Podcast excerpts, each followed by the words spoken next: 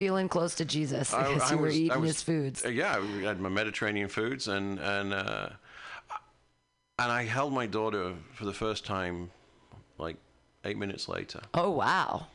This was fast. This was they, they said my wife said how long is it going to take, and they said we're already in. Whoa. Um, you know, your your kidneys are over there. Um, it's like a butcher shop in here right now. And um, sorry, darling. And I held her. And I have never felt so small in my life. Never.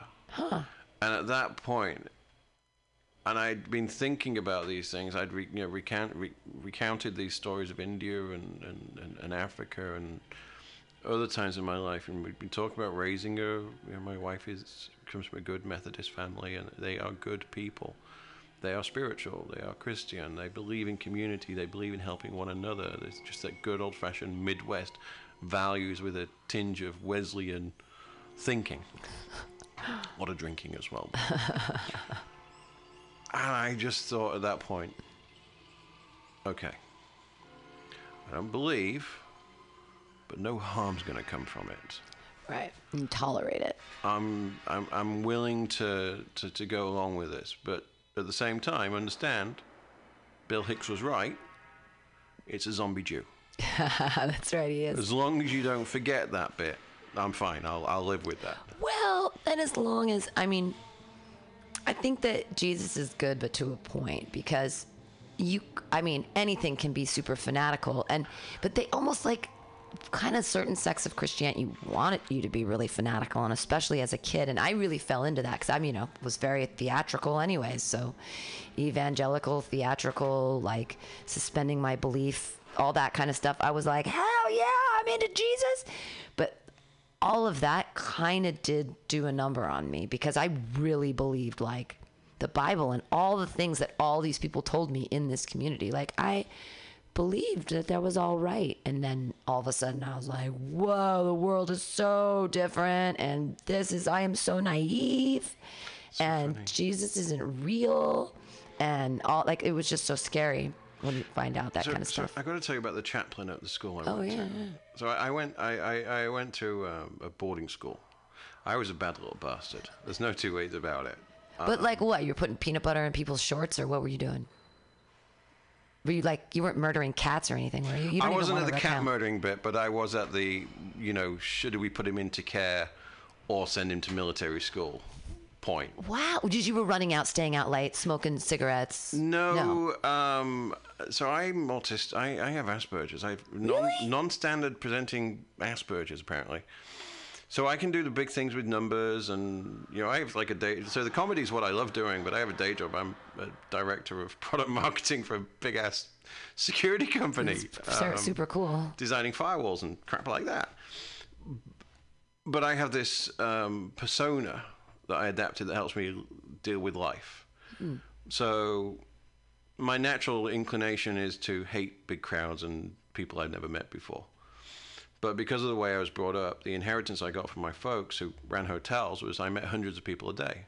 So I just developed this persona that, allow, that that handles people on my behalf. Sounds a bit weird, I know, but I've got used to it. And um, so I, I joke about we have John and Jonathan. So John's the guy that, that handles the world, and Jonathan's the one that goes at home and he's a dad. These aren't voices in my head No, no, no, no, no. but it's That's- just uh, it's a coping mechanism. So whenever I'm out, and you'll notice, like now, now I have my nice jacket on with my puffed up collar. That's John. Jonathan dresses like a slob. But you, I can't believe that you're high functioning Asperger's because you do eye contact really well. We've been having a conversation for 50 minutes Mm-hmm. and there's been no awkwardness or lull or so this is just the persona of John This is can do that. This is No problem. No problem at all. And I'm conversational, and you know, it's my my dream in life would be to be one of the, the great raconteurs like Peter Ustinov or Dudley or um, Peter Cook, or you know, that would be just my. But I understand that it's a facade. Um, it's a facade I enjoy. It's like I've divorced. I put my ego into a different persona. And But who did your wife meet? Did your wife meet John or did she meet Jonathan? And does she know both of them? Well, obviously she knows both of them. She does, and, and, and it became more apparent over the years. Um, I think probably most I got to meet her ex. Um, my wife's ex's sister was my wife's um, maid of honor, oh, um, like trailer parks of Carmel Valley. um, and and they're lovely people. Um, uh, they're from the Carolinas, and they're very, you know, her, dad is a, an amazing person. Has accomplished a great deal in medicals, science and the like, and affiliated with Duke. Just good people. I was nervous as hell, but I had my I had my uh, my waistcoat to protect me. It sounds really retarded, and I'm aware of this. But as long as I've got a defense, I don't have to use my outward personality, which is I'd rather be a big person and a big voice than let you get to know the real me. Ah. So that's where the comedy comes in because it's Sure. great because I'm just like, okay, um, hey, quiet asshole, get in your box. We don't need you for the next 20 minutes. yeah. And, and I can. Because the big asshole has also lost me jobs in the past time as well. So You're super funny though. You're just really like clever and witty and personable. So, what's your stand-up comedy like? Um, what's it like? Uh, I. So it, it varies. I love the writing process. I love the. I love. See, this is the thing. That's. The, I love the intellectual challenge of creating something. First of all, there's nothing new. We're, we're all recycling old, but bring, putting today's spin on it. You know, uh, today's Trump joke is yesterday's Nixon joke. True. Uh, and so I love taking the uh, the influences that, that I had and making it relevant to today. And then, um, and I'm horrible. One of the things I'm horrible with names, and so I'm really sorry, David. I can't remember your surname, but there's uh, not Stolowitz, but there's, there's another David down in the South Bay, who is a pro and does only clean material. Oh, And I'm in, I'm in awe of that man. Because the British accent, if I swear, it's hilarious. you know? absolutely. I mean, there's just I can do 20 minutes of curse words and, and I'll, I'll you know blow the roof off the place. Right. But my thing is, uh, I love a good story with a twist. I like a little darkness. You know, I loved Bill Hicks as a that Yeah, was my yeah. um, that was uh, we actually in this boarding school we actually had bootleg tapes coming in. It's kind of old school Yeah. and you know listening to um, to Pryor and Hicks and uh, Robin Williams and stuff, and and just listening to albums on tape just that were copied a million times in really poor quality, And and, crazy and scratchy. and we didn't understand the world that this humor came from. Like, you know, Arizona Bay, we were like, is that even possible? Arizona Bay. It's true. There's no water in Arizona. Uh, come the big one, there will be. Uh, the, ah, hey. I uh, Richard Pryor said something before he got on stage once, and someone said, "You know, what do you what do you want to do out there tonight? What do you what do you want?" And he said, "I just want the audience to like me."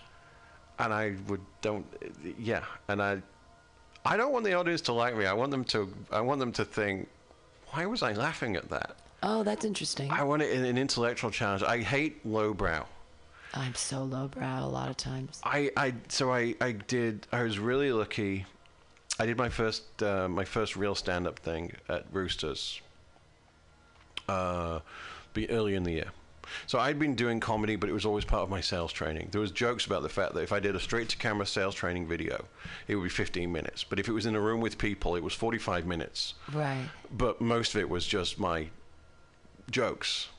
Right. And then I was inspired um, to take the sales training out of the material. right. And uh, I was really lucky. DNA was hosting, and so many people had come up that I got given um, the the feature spot. And I did my "Make America Great Again" stuff. And it's not the regular. There's no Trump jokes in it. It was literally, I'm from a British country. I'm from Great Britain. We've had "great" in the name for 2,000. What is it we've got that you want? that's very funny. uh, you know, it can't be our teeth. These aren't teeth. These are Tic Tacs that I super glued into the hole. You know, and it was just a, a contrast. And I wanted people to think they were laughing, and that was good. I have a big thing about immigration. Oh, yeah. I'm not good. your regular immigrant. You know. Yeah. Uh, myself, Raul, and uh, and Sanjay were taking it back. Um, you know, and everyone's laughing, and you could see them thinking, "Why am I laughing?" It appealed at that guttural level. And if I can keep doing that, that's my passion: is getting people to laugh without them realizing why. Huh. It's it's there's and the, the better the depth, the longer the the longer it will last. Right. Good material is so hard to create. Like Yeah. laughs are cheap. Laughs that you can keep using and, and repeating and get people thinking is that's where the real fun is. Yeah, I mean, I, I try not to. I mean, I, I don't try. I try not to be political in my stuff, but I end up always being political. Like everything, all language is political. Blah blah blah. But I I end up doing a lot of feminist jokes, and I don't want to be a heavy-handed feminist, but it just. I'm a lady, and that's the way it is. It's just like you doing British jokes. It'd be like if you didn't do any jokes about being British and you have an accent, then it was like you might as well harp on it because you it is you. It's part of you. It's how you were raised. Harp is the wrong word, but No, the no, it's a great opener, but but you're you're you're you know this is where I'm envious of you. You're in San Francisco. Uh. what a be- what an awesome place to be a feminist. One place where it won't piss anyone off. Yeah, exactly. Well, it pisses everybody off because I'm the wrong. I'm, I'm a bad feminist here. I'm a, I yeah. It's here. Everyone's so feminist that I'm like a bad feminist. But I'm like I'm a bad. Well, feminist do I have to be? what do I have to? No, I get called a bad feminist because I I will always like Bill Cosby. We all did. It's not I don't. I can't say did though. I still do. I mean, I know he's in jail or whatever for assaulting women in a terrible way, but it doesn't. I still like him as an artist and appreciate his work. My wife and I were talking about Then this. I'd She- book him if there he was a mourning. She went through a mourning process. This was a big part of her. You know, there was family values that he imparted, Mm. and with humor, which is one of the best ways to learn. Sure. and you know she questioned she, she had to the, the the the feminine part of her said oh my god and the other part of her said you're fucking up my part of my childhood. Part Yeah, of, exactly. you- i respected you. This is not this wasn't meant to happen you know and it was uh it it's kind of don't get me wrong what he did was wrong but you then see the other side you know you see the the the, the louis ck kind of thing i'm like really? I can't masturbate in public anymore? That's now a problem? Well, I- oh i can masturbate but not towards somebody. That's the line. Right, because on the BART, there's like two guys, you know, on the way here, like jerking off, whatever. But the, I, I mean, I also don't necessarily have a problem with Louis C.K. because, like, if he wanted to jerk off in front of me, I'd hopefully be clever enough to say like yeah man you know whip it out but you better tell some jokes about your pathetic little wiener like while you're doing it. But that's the strength of the you give me you something. You give me something. If you're gonna get something out of this then i want you to do it in front of me and talk about your pathetic little wiener. Like you do all the time on stage all the time he talks about that on stage. I'm like do one of your jokes. But that's the persona, and then that's his version of my issue. That's having the multiple personas and knowing which one you can and cannot use in the right places. Um, I don't have a wiener whipping out persona. I'm, Sure. if I'm Good for you. disappointing you, I. no, it's, um, that's very funny but it, it, it's unfortunately it's exploitative. It's, it's knowing your power and, and, and using it, and I don't think that's ever. Yeah. That's it's just right. that as a feminist, I finally am excited to like, you know, have the rights that men have and I want to be exploitative too. Everyone's always going to exploit someone else. That's the way the world works. That's why God doesn't exist and that's why it's terrible that the English people did to the Indonesians or the Indians and what we do to Bangladesh I don't think we did go the Indonesian. I think that was what. Did we do that one? I don't all, all I don't think Indonesia was us. But us now, like the U.S., we've screwed up ba- like Bangladesh, where we make people make our clothes for no money, where we make them make our iPhones for no money, and then we don't treat them like people, but we want to be people. We're special people. Like all of that stuff is just. I, I everyone's humans are exploitative. That's how you make money. And so the problem is that guys get power and they exploit it. But it's called the casting couch for a reason. Like it was called a thing in the 80s and everyone knew it. It's like, why would it exist if it didn't exist? Like, yes, men will use their power to make women sleep with them, to women, and women will use their femininity and their sexuality to try to get ahead, or even sometimes they don't. And that's when it's exploitative, blah, blah, blah. But like as a feminist, I'm like, I want to be able to exploit some shit now. Like, I want to like you know, catcall some men or, you know, grab a butt on the BART or something. Like, So, so let me so let me come back to the point. This is where I was saying about my, the, the, the line which my chaplain gave him, and it's a lesson I want to give to my daughter, and it kind of brings every, everything you just said to one point. So our chaplain at this this school which had a military sort of semi-military background. It was. And you got to bear in mind, this place was like Hogwarts. I mean, this is in the, this is in the northwest of England.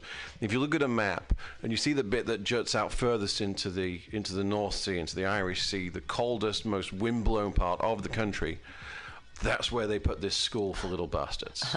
and um, and the chaplain, and, and I forget his name, and I really wish I could remember it. He was a wonderful person. He was the most non-religious chaplain I've ever met. He, he, and he had this, this thing he said to us: "Faith in God is a lack of faith in oneself."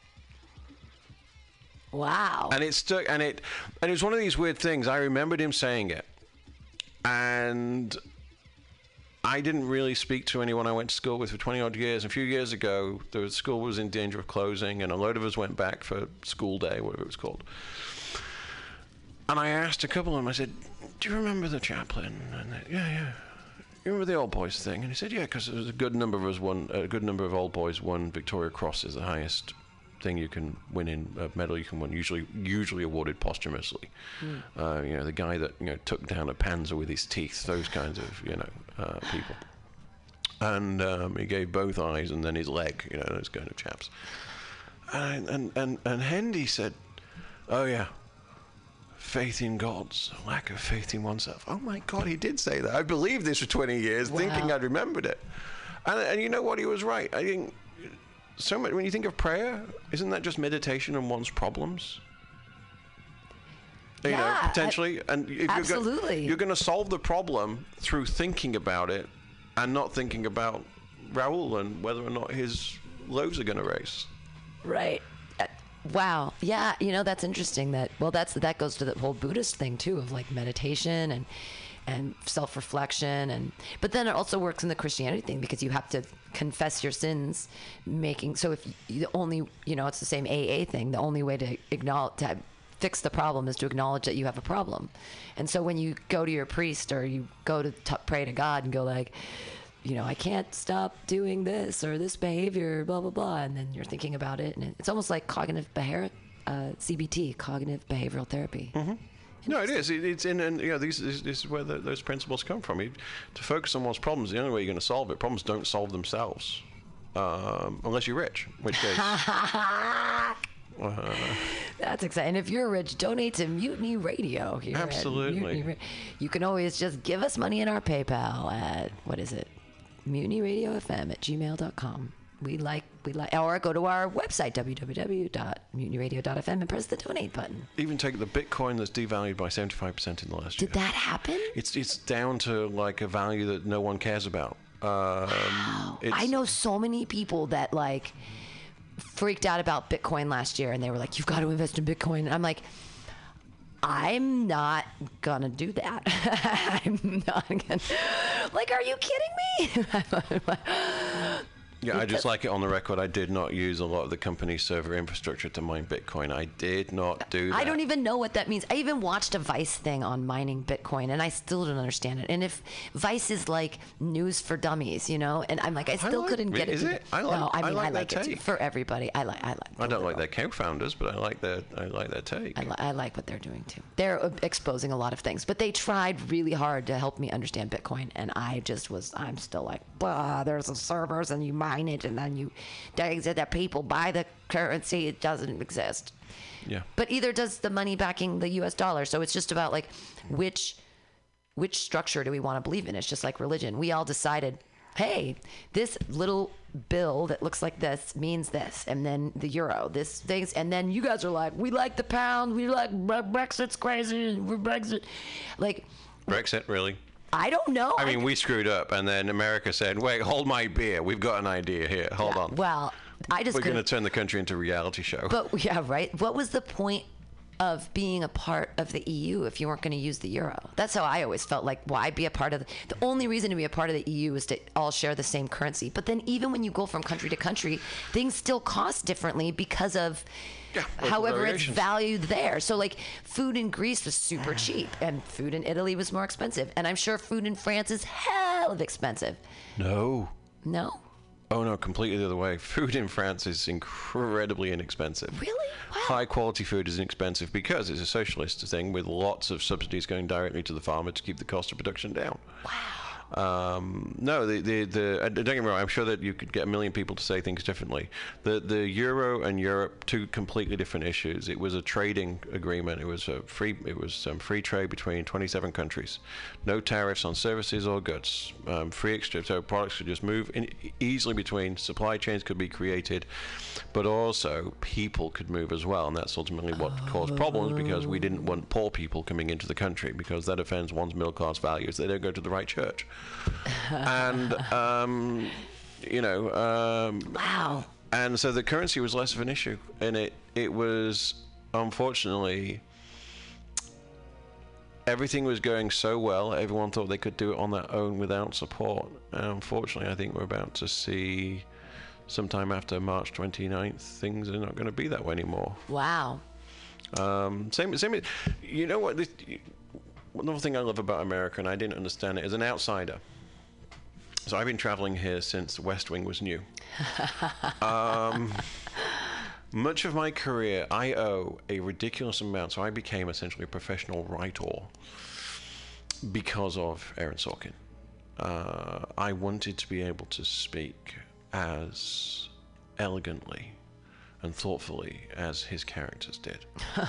His character. I'm not joking. This is this is a serious No, but thing. I used to use I used to characters. mm and use the word like way too much. me too. Uh, I thought they were points of grammar.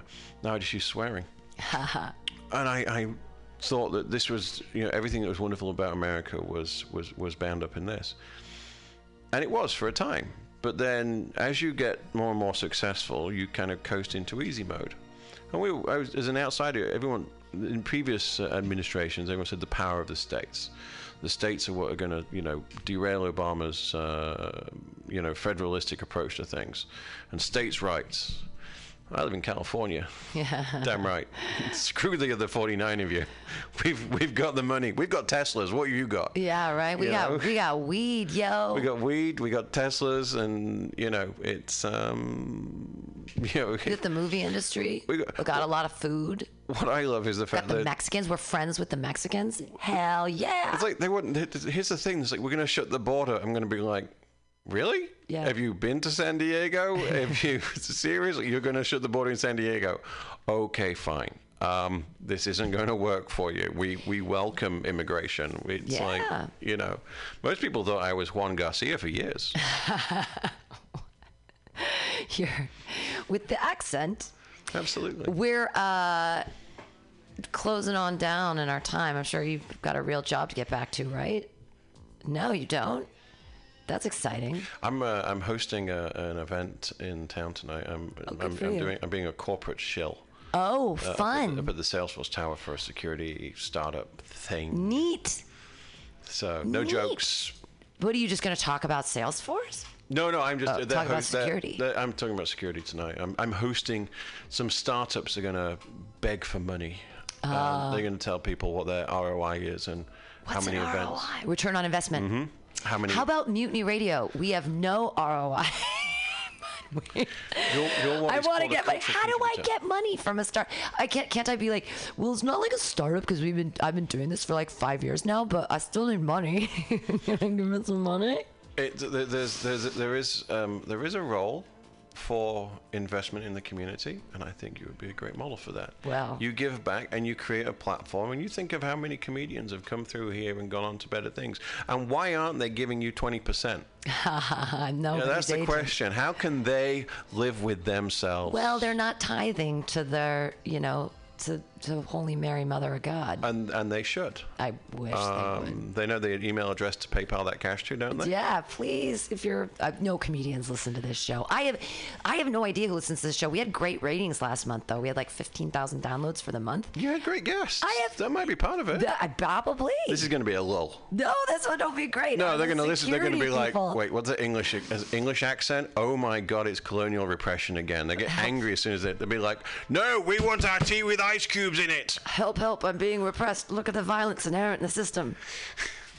I got, I, I got, I nearly got fired for putting that into a corporate blog. wow, really? That's so funny, though. But if you Google my name, you'll find my old corporate blog, and there is a picture of uh, a meme of of it, and uh, just know that I got strung up by my curly whirlies for Is that one. is that? I mean, that's that's got to be difficult line to dance. Your work life versus the comedy stuff. I mean, not that you're like doing a bunch of dick jokes or anything, but you don't think that like people at work knowing the comedy that that can only can it, you see it as only helping each other rather than maybe hurting it. Or, So I, um, the place I worked last was the best place I've ever worked in my life. Best group of people. We delivered everything the corporate soulless person would want 40% growth in uh, in EMEA, 20% growth in a $100 million business. And I did, ex- you know, but I also put a ridiculous amount of John into that as opposed to Jonathan. There was too much of my personality into that. I mean, I didn't, I took too many chances and I didn't, I, and I put too much really high quality comedic material into what should have been a security event. And so the feedback was always either that was amazing, I learned so much, or why do you let this person out of your building? uh, why did you give him a microphone? And I, and uh, are you familiar with the principle of ad hominem? no, I So a wonderful person called Erin Eddy taught me this one, and I wish I'd been taught this at school. I had a freaking Latin teacher that could have taught me what ad hominem actually was. So you believe the thing the person's saying, but because they're an asshole, you're not going to listen. interesting. And Oh my god, I think people think that about me all the time. uh, I can't imagine that for a second. No, no, I, uh, I can do that excited girl thing on stage where it's like, look at me, look at me. And they're like, we don't want to look at you. Yeah, the, the, So the it's ad hominem. sometimes you should shoot the messenger, and uh, message is great, but have someone else say it.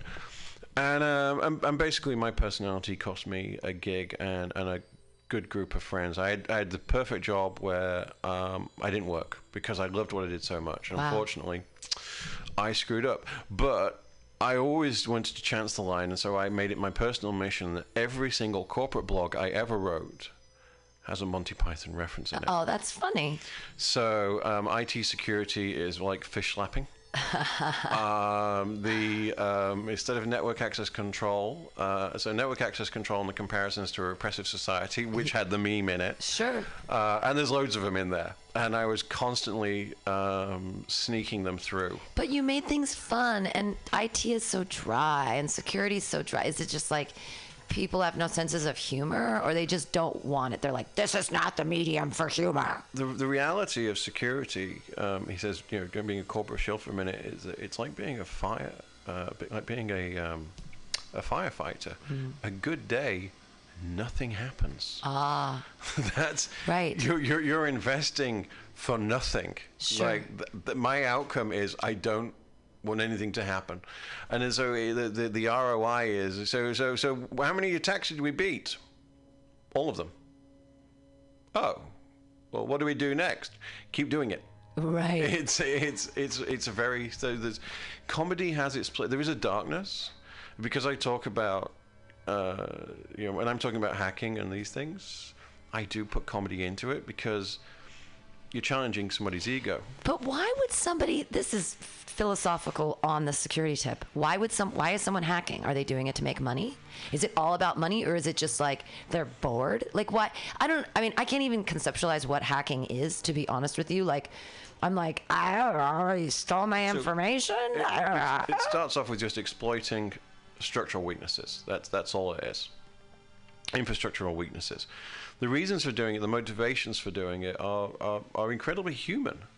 One, you've got uh, these highly educated people that do not have careers in line with their expectations and they're acting out and that's how I ended up getting thrown out of school for the, you know So inter- hacking is internal.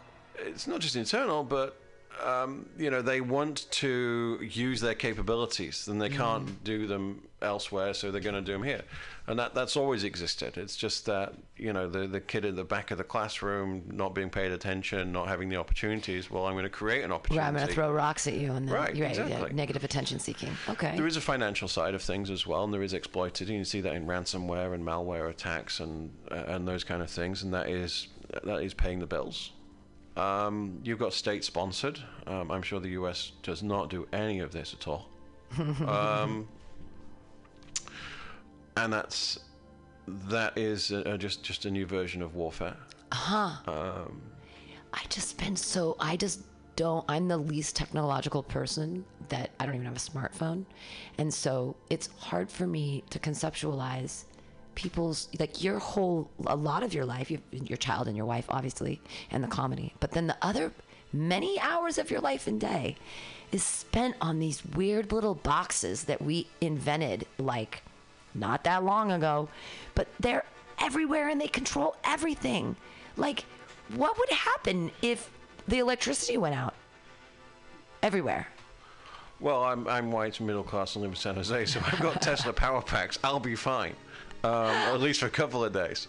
No, um, it's um, society is incredibly reliant upon technology and systems that didn't exist ten years ago. It's crazy. Um, you know, can you imagine a world without Facebook? Um, Uh, yeah, it was called MySpace. well, I'm imagining. I, I, I like to say I, that's a bit I've been working out. It's John Lennon's new tunes. You know, imagine, imagine a world without Facebook. it's easy if you try. You can't No, Twitter. no presidents to tweet at. Yeah. And so we're not. Unfortunately, these opportunities have been created to us. These this infrastructure has been created, but as a culture, we've not adapted at the same speed at its creation. You know that, and that, that's the Silicon Valley: run fast and break things. And unfortunately, breaking things includes society, cultures, and communities. Right. Um, you look at the divisiveness. Do you think it's a coincidence that the rea- the, the result of the um, uh, Florida governor election, over a million people casted their vote, but it came down to less than a few thousand. I mean, when you're talking about devices and divisive, and Yeah. you're nearly one to one relationship. And I noticed that on that when we did the elections. It was it's not the 50 first 50 time. on everything. Everything was 50 50. And it's it's and, and, and that is because the the echo chambers that we've created and the security side of this is even more fun because you know most of the people listening to this will use the same password for Facebook as they do for their email account, which they and they'll use a version of that for their back. And I and I do that, but what's the problem? Well, once I've guessed one of them, I know your email address is probably going to be at gmail.com or at yahoo.com. If you've had the same Yahoo account and, and, and password for the last four years, then bear in mind that there's about 30 million people It's actually like me. it's actually Hotmail. Uh, That's they- how gross I am. They haven't been breached for a while, but if you've not changed your password in the last five years, then I can probably get your password in about 20 seconds. Really? Yeah, there's a, it's a published list. What? Yeah. I Yahoo just had I, to give hand over money recently. I can't do more passwords. I can't remember. I finally get passwords I can remember, and then they make me change them. So that's why you need to be sponsored by somebody like Dashlane. and I'm not going to call a shill for them, but um, I have a father-in-law, and he's a lovely man, and he writes his passwords down, or he uses the same version of them all the time, and it's like you're a security nightmare, and you have access to pictures of my kid naked in a bath, you know. So Yeah. we're going to be changing that. Well, naked in a bath is not a problem. I mean, I guess no, none of it's. That's the thing about pornography. It's not like, a problem for me. line? It's a problem for the people that have a problem. Right. The problem, exactly. A problem for the people that have a problem. It's just like n- pictures of naked women aren't a problem unless you're like standing, you know, underneath a statue, w- underneath the boobs of a statue, w- wanking your yanker. Uh, I'm so worried about the. Are you worried? You brought a baby into the world. Are you worried about the future? You feel pretty okay about it? I'm worried for the rest of the world. She's going to be fine. She's going to kick their ass. she's she's got she's got a she's got an amazing mother who is one of the most determined, well organized, thoughtful, intelligent people I've ever had the pleasure of knowing. And she's got a dad who is a raging sociopath um, with an accent. So she's going to be well She's equipped to handle this well. She already, be- she, she, uh, uh, and I'm not proud, and I'm not condoning violence. she beat the crap out of a four-year-old the other day. Wow. I was so we, were, we, you know. The, the, we can't complain about the, the, the, the ash situation because we're on the we're on the good side of this. Oh, you didn't have to breathe it? How nice for you. No, I had to. Uh, it just wasn't being created by my house burning down all my life. Um, I, uh, I I've never been as we approach Thanksgiving. I've never been so grateful in my life, and I mean like this is I'm this is as close to humble as I'm capable. um, I, but we we. She'd been the kid has been caged up in the house for a couple of days. yeah, because of the air quality. Bouncing off the walls. Yeah, absolutely. I mean, my wife did everything. We were wearing our masks to go outside. We put, you know, cat whiskers on them. We did everything we could, and she'd be like, wear it for three seconds, and then start screaming. Yeah. So she got confined to, to confined to barracks. And I took her to Kitopia at the weekend, which was, you know, like a hundred kids, sixteen different versions of flu, um, Yeah.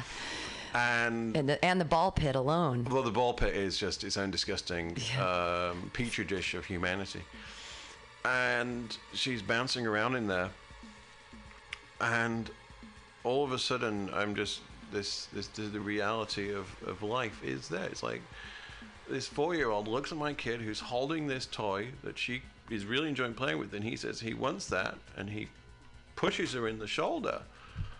And I instantly feel sorry for this for this kid. He's four years old. He's looking at life. Nothing bad's ever happened to him. And then my kid comes at him with a two-one combination. Wow. She's smaller than him, but you know she's got uh, she's got that terrier spirit. We have Scottish terriers at home, and my kid was pretty much raised by one.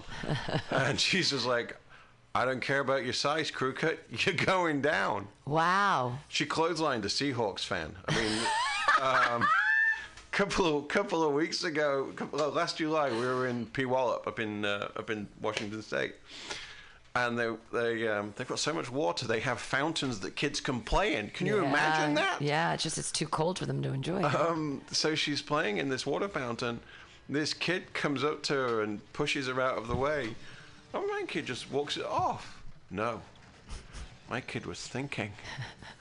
She walks around. She comes back. Soon the fountains die down. Someone presses a button. They comes up. She uses that as distraction. She runs at him. He's on wet ground. She pulls her arm up, and she clotheslines him. wow. And now my kid is just wearing because we'd been out cycling. So she was riding around the back. So she's just wearing leggings, bare feet. She's not wearing a top. Two-year-old. don't Yeah, it's boots, fine. You know, Yeah, it's fine. it's fine. And she's got. She's a little girl. She has like a boy haircut. No one Yeah. knows. And this guy, fat guy. I mean, he makes me look like you know one of Jenny Craig's finest accomplishments. uh, goes, your son just beat my boy. And I just said, um, actually, that was my daughter. And he went, oh, oh, Junior, get your ass out of here. I thought, wow, that's a Me Too movement for a little boy. Absolutely. He was assaulted. absolutely. He started it. He started she finished it. She it. finished it. Damn right.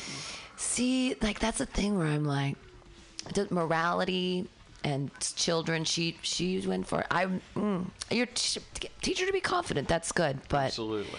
but as, as long as she's not the biter, as long as she's not the instigator. No. If um, she gets attacked, she should always, always defend herself. But if she, she, as long as she's not the instigator, coming at kids with scissors and shit like that. No, well, so this is where my my wife is going to do the good Christian Methodist community thing. Mm. I'm going to give her all the bad lessons I got from the Padre and the uh, from the chaplain and, and the other teachers. And I think the most important one is, if you're going to do something stupid, plan it. Plan it, yeah. If, Yeah. if you're going to react to something, although if you're going to react, No, don't react. Plan. Right. So acknowledge it happened. Understand you're going to take them down. But don't do it now. Revenge is a dish best served, you know, with a backhoe. Three days from now. later when they don't remember. But then, but then, but then you probably don't feel good. I've tried to do revenge on people, and I never feel good about it at the end. I ne- I don't ever take like, or I get so mad, and I'm like, oh, I'm gonna take revenge, and then I don't because it blows over, and I don't care. And like, really, I'm gonna put that much energy into something like that? Come on, I don't have time for that. you I- know? I, I used to. I, I'll, be- I'll be honest with you.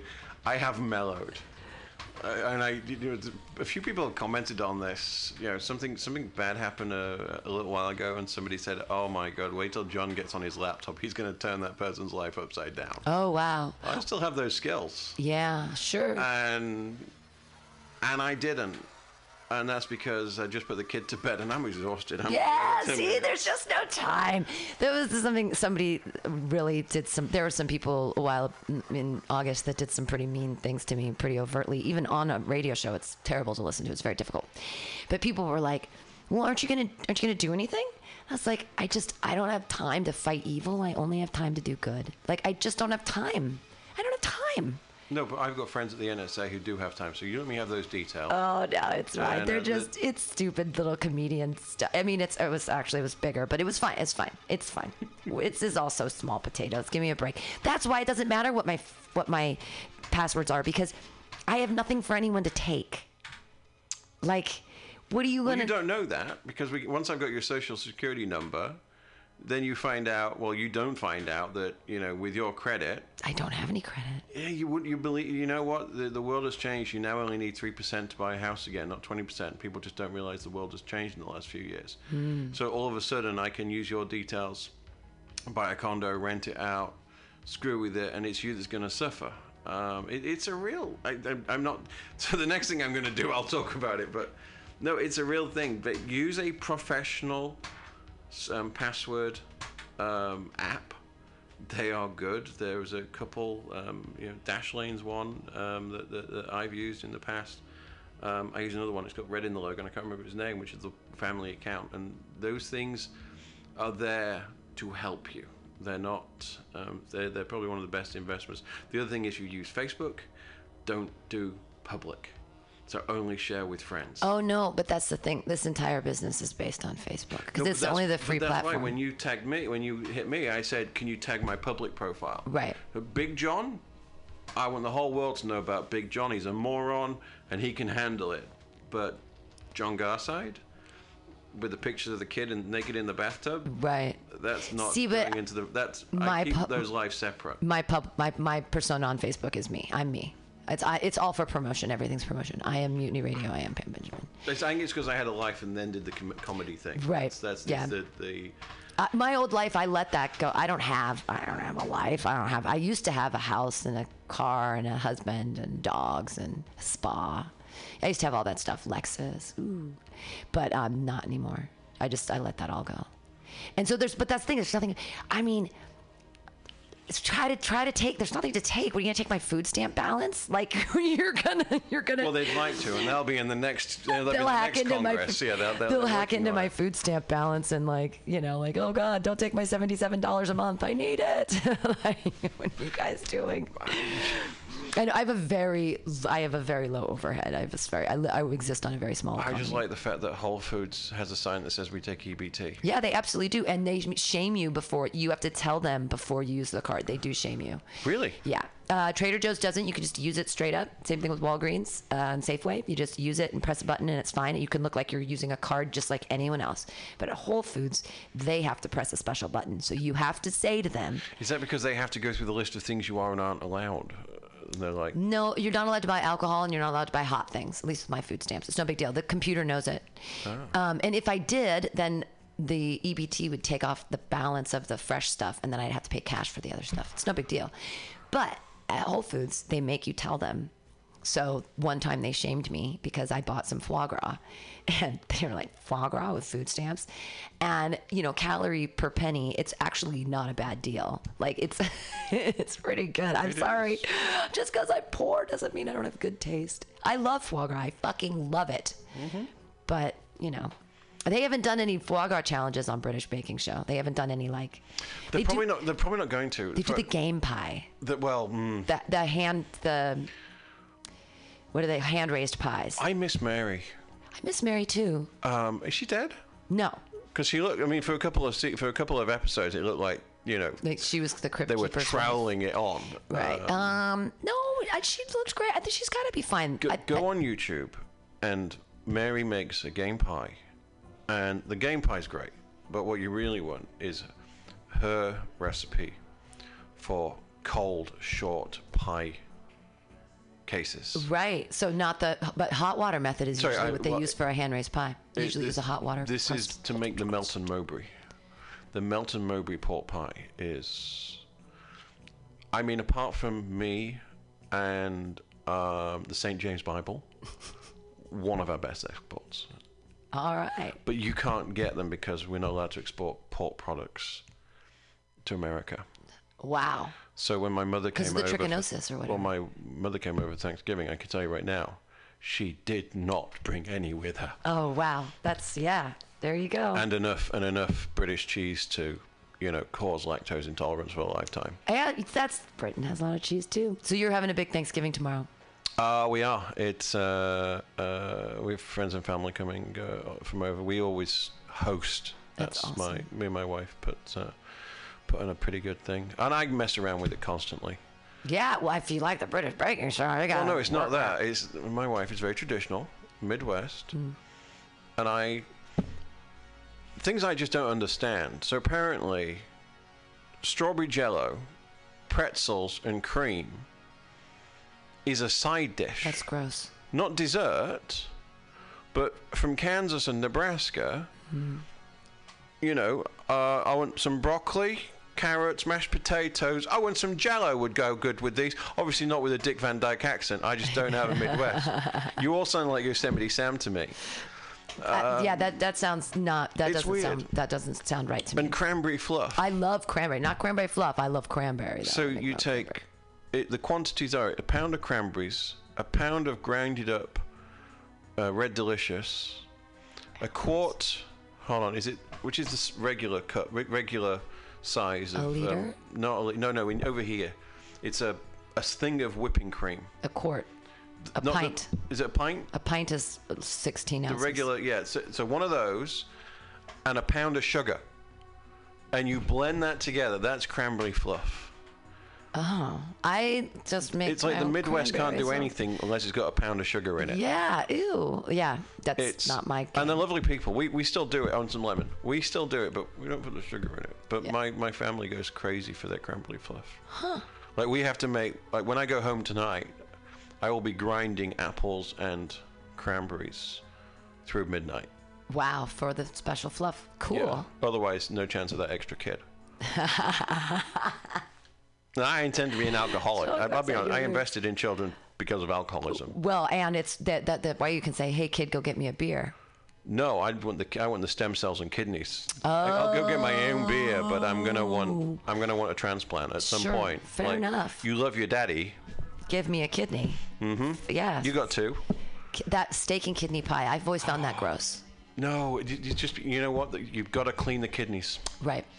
The problem is if you don't cut the kidneys in half and remove the, the little um, the little tracks from inside, you get that and, and wash them. Same with liver. You've got to wash them out, cut them and wash them. Otherwise, you get the ammonia in them, Ah. and that's what gives you that bit. And also the you, the kidneys, you want to sear them, but not cook them. You want to sear them and then throw them in the pie so they cook slowly in the pie. Right. Otherwise, you cook it and hard, they just turn into Little rubber rocks. bullets. Yeah, little. yeah, little and it's just it's cat food. vile. I wouldn't even feed my cat that. Meow. Yeah, man, you, you, the um, you said about British food. I'll be honest with you. A younger version of me, yeah, there was not a lot good with British food. British food in the 70s and 80s was pretty grim.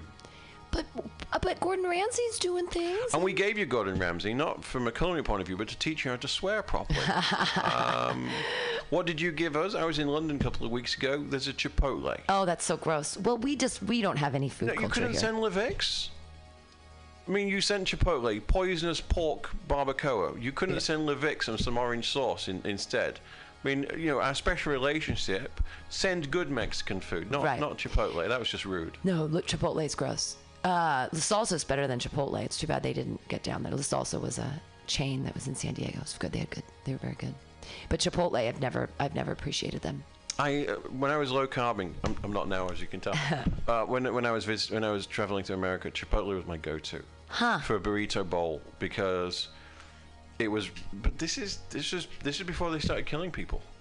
oh right, I actually, This is when Chipotle was actually quite good. I got um, to be paid once to be on one of those things where they ask you questions. What is it called? Um, Oh, panel. yeah, the research panel thing or whatever, and they gave me a hundred and fifty dollar um, Visa card. It was so exciting, and they had me answer questions for two hours about what would change my mind about Chipotle because it was right after that whole thing where people got sick and blah blah blah blah blah, and they're like, "What can we do differently? What do you like? What do you not like?" And the thing I kept saying was fish tacos. Fish tacos, and they were like, "That that's not going to happen." And I'm like, "Rubio's has fish tacos. I want more fish. There's only Can't do one." Rubio's. I just. I'm. Sp- I live in San Jose. I've got La Vic's. I, it's just. I don't. I'm- I don't know if this La Vic's. We got La Vic's and we've got uh, an iguanas. Uh, home of the Burritozilla. I, I'm someone never- correct me on that one. Did you know that San Jose was the um, town where the food truck was invented? I can believe it. The food truck was invented. The first like taco truck food We have the truck. cheese. was, Me, me and the cheesy bandit have got have a relationship. uh, sounds good. It's not. It's Cheesy not. Bandit. This, they they do uh, they do a grilled cheese with real English cheddar, Interesting. and it's um. I mean, it, it's dark. I mean, it's dark. there's things I I've like- I done like with cheese, there's too. things I've done with their cheese grills that I haven't done with my wife. Wow, that's a fun way to wrap up this. Some call me Tim. Uh, John Garside, you are so entertaining to speak with, and what a jo- what a joy to have on the podcast today. And some call me Tim, with your own English references. I'm sorry that I made the assumption that the English were anything like the French, because they're something. We've about gone to war with them to prove the point, and Yeah. good enough. And and this whole Brexit thing is just another one of them. I mean, it's this is where the French said. You do realize we have most of the food, asshole. You know, they, we're gonna win. You're gonna be boiling in a bag again. It's gonna be the 70s all over again. Um, you know, Gordon Ramsay's not gonna. We're now looking. If, if Brexit happens, then all they can look forward to is chlorinated chicken from Kansas. Seriously, they want a free trade agreement with America so we can import chlorinated chicken. When did you buy anything that tasted of um, of Domestos or Clorox that you know was something you wanted to eat? Oh man, I, I feel really terrible about our little chicken industry and thing. But I knew when um, 45, our president um, elected or whatever appointed Perdue. Perdue to be the Secretary of Agriculture. I'm like, are you fucking kidding me? Like, okay, they used to be called lobbyists because they weren't allowed in, they had to be in the lobby. They weren't actually allowed in to make laws. That's why they were called lobbyists and they were lobbyists for large corporations. And you just take, take the Perdue. Cut out the middleman. Cut out the man, just stick him right in the government. Just Why- stick him right in. Why didn't you just get the minister of beef to be, you know, someone from Tyson's? I Right, mean, just- it's- exactly. it's- it just it doesn't make any sense to me. It's the world is going to hell in a handbasket, and we're all Betsy just- DeVos, of course, you know. I mean, Well, she actually there are the funny thing about Betsy DeVos is that there are quotes that I found of her on the internet from before she was appointed saying, "We gave more money to this campaign. What am I going to get out of this?" And what did she get out of it? Oh, you can be Secretary of Education. Like, what do you learn in America? Fake it till you make it, I guess, or just ask for. Uh, maybe that's the problem. I'm not asking enough. It's because she asked. She said, "You know what? I gave you enough money. Now I'm asking for an appointment." And then there, there you go. That's how it works. Money. I mean, it. I. It's very. I tisked. I tisked the concept of money, but After that's two and a America is money. after two and a bit years in government, he's finally appointed a ambassador to South Africa. Oh, She's not going to be going to the um, to Norweto to see the people where I lost my religion. She's going to be in Durban and she's going to be in um, in Cape Town, Cape Town. enjoying the white life. right. Yeah. There's. gonna have a great time. Some great restaurants in Cape Town. Oh man, Yeah. good fish. Like, oof. No water, good fish. No. water. They got less water than California. See, the world's falling apart. But and what will save it? Not greed.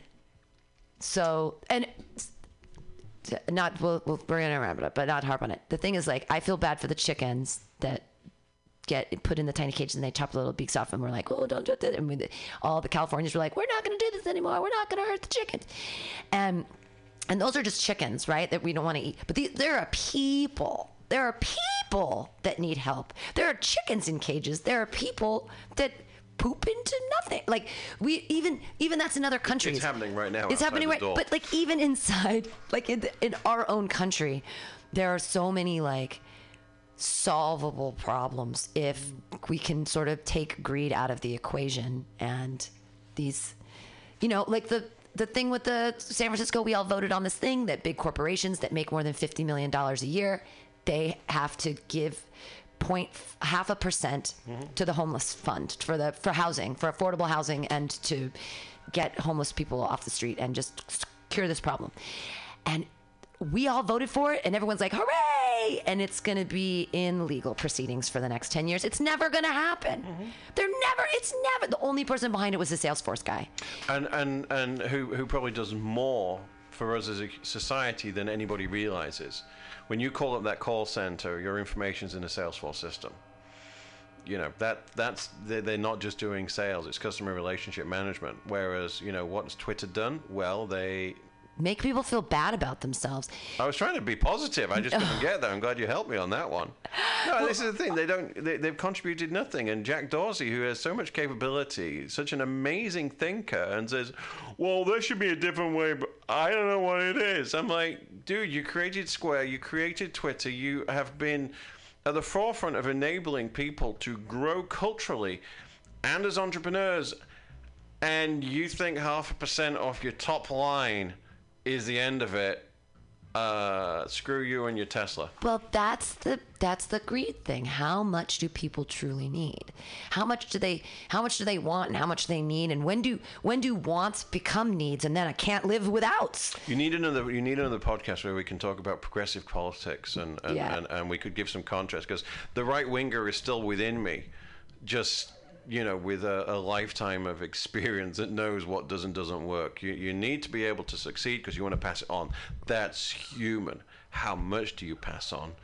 Uh, that's the bit that's at first uh, debate in society. I'm a Marxist. I'm straight up. I'm like if, n- there is no public property. People don't pass on things to their family level. I don't. I'm a. t- I'm a hardcore Marxist. I believe in those precepts, baby. He had like ten of them. He's like, "This is communism." I'm like, "Yeah, no, I get it. You have kids." Oh no, I went to Cuba and I was with you. I loved Cuba. I really did. Before before I you know became an American, uh, I enjoyed the privileges of being British. Uh, and I spent real. No, I didn't just go to the resorts. I mean, I actually spent time in uh, Cifuego and and in. Uh, uh, God, it's so long ago now. Uh, in uh, Trinidad de Cuba, and you know, went through the revolutionary, and I and this was part of me. I was, I really loved it, and at the same time, when yeah, it's fantastic and it's real, and it's also in complete contrast to uh, human uh, ego. Right, and capitalism. And not even ca- capitalism, but just wanting to take care of your community means passing something on. Might not be, you know, passing on to community and not just to your son or daughter, but passing something on. Retention of property. Like I said, it's. Uh, Well, but retention of property only works for property owners. If you're if you rent, then then it's like but then it becomes then that's one of the problems with what's going on in America is the haves versus the have-nots, the renters versus the owners. And do you know in the 1849 there was a we had lots of political parties. We had like 16, and one of them was called the anti-renters, and another one was called the pro-bank Democrats. And I think that's very funny because it seems like what's happening right now. I love the, the, the Robin Williams. He had that bit about um, I don't mind the corruption as long as they wear badges like NASCAR. and I think that's that's Coca-Cola. yeah, absolutely sponsored by whatever lobbyist it is. I mean, Yeah. it's um, you know, it's uh, it's reality. Uh, hey, sponsor Mutiny Radio. Give us some money. Thank you, John Garside. We could continue. We could go on forever. We'll have you back, and uh, we'll find as your. You can let us know how your child is growing, and when start the Charlie and Lola, and I bet you'll have a baby very quickly. I will. We will. We will investigate Charlie and Lola. In, Because then it just makes them Forthwith. want a little sister or a big brother or whatever. And it's a really fun show. And it's not boring, and it's really funny. It's really funny. I can't believe anybody's still going to be listening after an hour. No, of course, 45 I, why not? Absolutely. Do you mind if I just shout out my gig? Please, please, please do all your shouting gigs So, gigs. so San Jose Improv, uh, 2nd of December, I'm supporting uh, Kabir Singh. Um, and uh, if you go to my uh, tweet, which is uh, t- my tweet, uh, big uh, uh, big British John. I forget what my own Twitter handle Big is. these British days. John. J O Uh, N, not J O Big John Brit. Oh. Big John. Yeah, well, you know, democracy means someone else got there first. Uh, Big John Brit, no H in the John. We couldn't afford it. Um, and there's a uh, there's a link there, and there's a promo code for five dollar tickets. Five dollars for San Jose Improv. It's not a bad It's not a bad deal. That's great. deal. And and. Kabir Singh is very very funny. and obviously, if people listen to this, they know you're hilarious. I think we, we we're just coming at it from different angles of colonialism. Um, so we'll see how it works. That's so funny. Are you emceeing or who's emceeing this gig? No, it's his gig. This is his special. Oh, good. Um, I'm, I, I supported it. He very kindly gave me a gig um, up at Cobb's a, a while ago. Nice. And so, um, and this time I, you know, don't have to travel two hours. Fantastic. well, everybody, December 2nd, go to Improv, go see Big British John and here. Jeremy Curry. So, Oh, right on. yeah. Good lineup.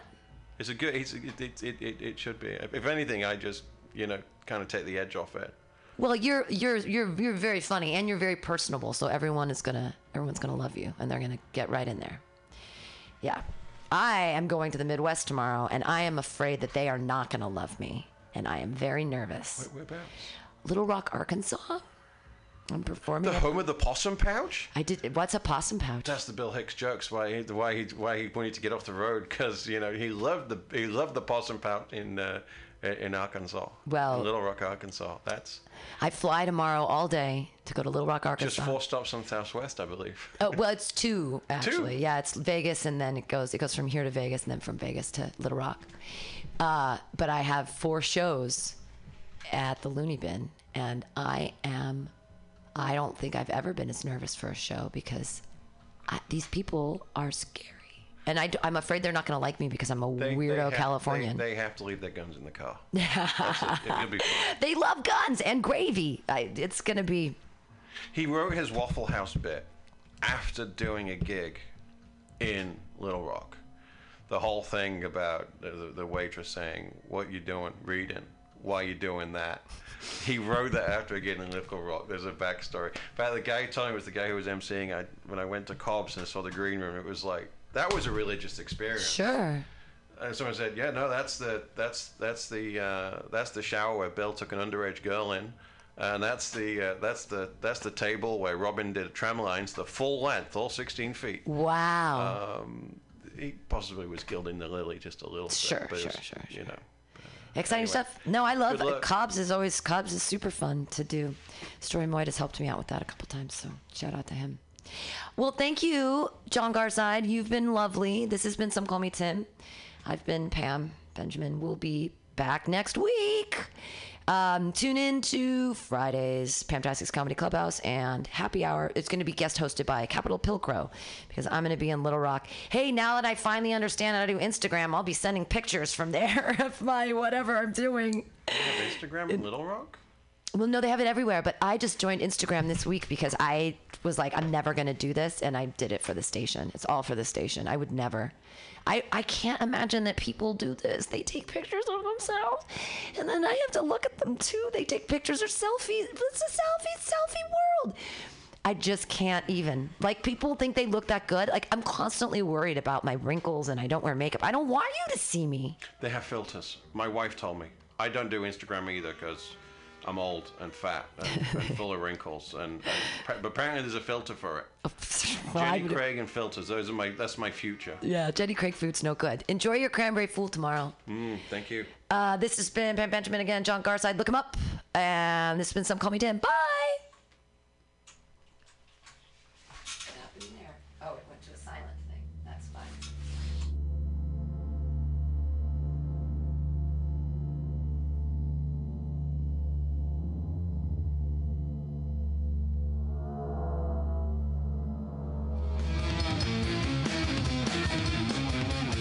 Apply now for the Mutiny Radio Comedy Festival 2019. Applications open until November 30th for 25 shows in five days. 40 comics chosen March 1st through 5th.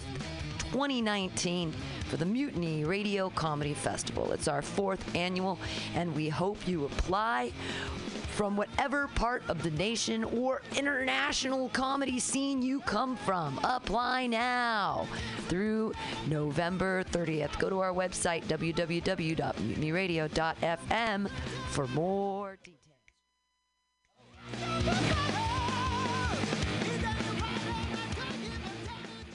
Aloha, mutineers. Stolowitz here. People ask me, Dave, why do you spend so much time listening to MutinyRadio.fm? Well, the answer's simple to me. It's the love I find here. We've got so many great programs here. There's something for everybody, surely. Well, maybe not the Hitler crew, but you know everyone else. Let me tell you about some of my favorite shows here at Mutiny you may not have heard about. Labor and Love with Bill Morgan is every Saturday, 10 a.m. to 12 noon. Bill is passionate about labor, jazz, and solidarity, and he tells you how it is. No BS. If somebody gets a dollar they didn't work for, someone else worked for a dollar they didn't get. I always learn a lot from Labor and Love. It's educational and inspirational.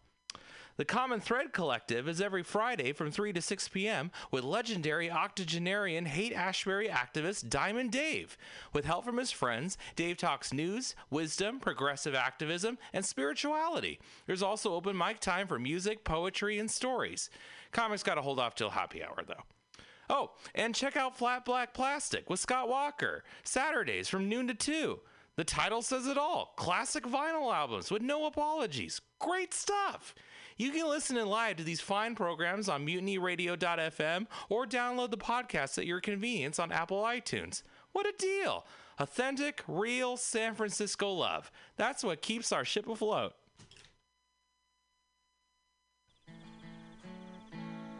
Billy Bob, you ever want to be funny?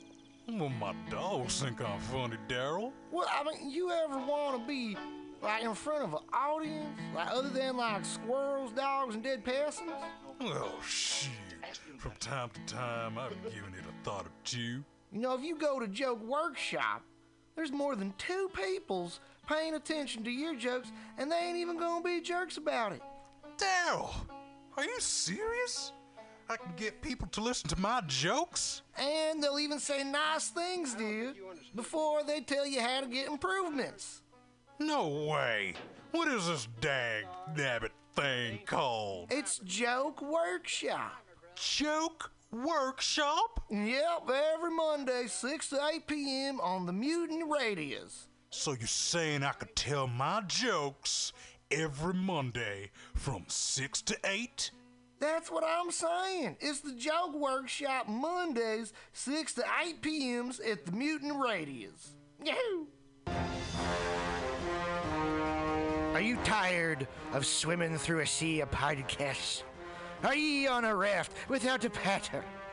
Well, gather around me, sea dogs, and get aboard me pirate ship as we set sail for the seas of mutinyradio.fm. From there, you can captain your own pirate ship as you sail through over 44 different shows for all of your listening pleasures. They've got live comedy to small business advice, LGBTQ friendly to sports, vinyl to gutter punk. Mutiny MutinyRadio.fm has the best programming the internet ocean has to offer you. I bet my peg leg on it, or I ain't scurvy shit-faced McRat.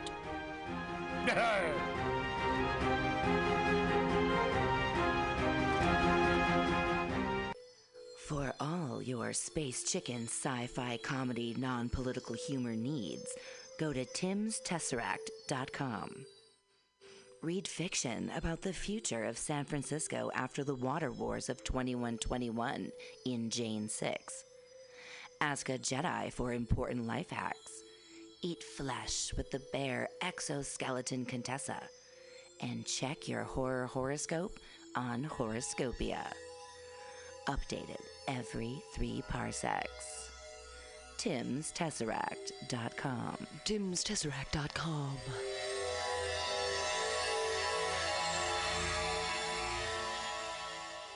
Everybody should listen to Mutiny Radio at mutinyradio.fm. It's a great place to listen to crazy things.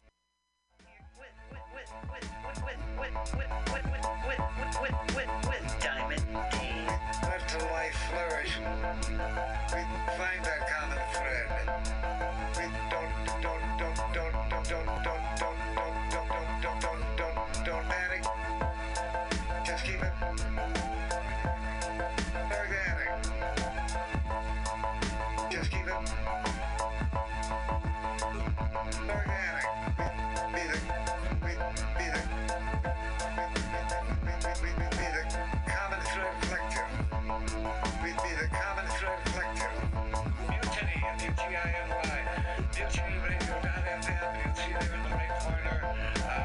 podcast. Is that right, Val? That's right. Then all the shows are listed alphabetically, so you can just scroll down and you'll find Common Thread Collective. You can also get the Common Thread Collective and Women's Magazine for free on iTunes. Unfortunately, the only weird part is because there's so many comedy shows at this station, we're actually under the free comedy section.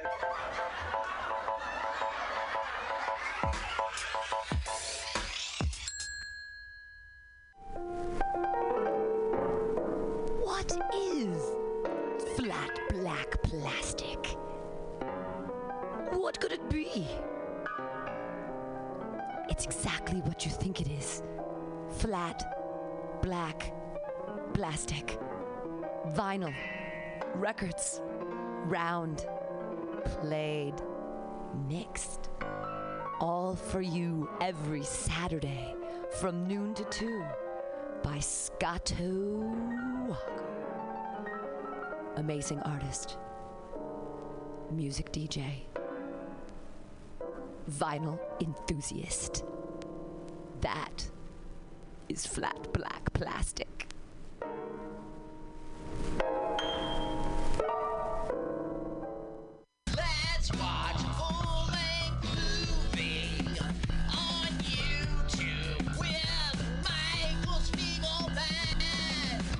I'm Michael Spiegelman. And I am Carl Not Spiegelman. Join us every Sunday, 2 to 4 p.m. Pacific Standard Time on mutinyradio.fm for Let's watch a full-length movie on. YouTube. We watch the best movies that uh, aren't they good? Well, they're chosen. By Uh, here's his theme song again. Bye. Okay, bye. Watch a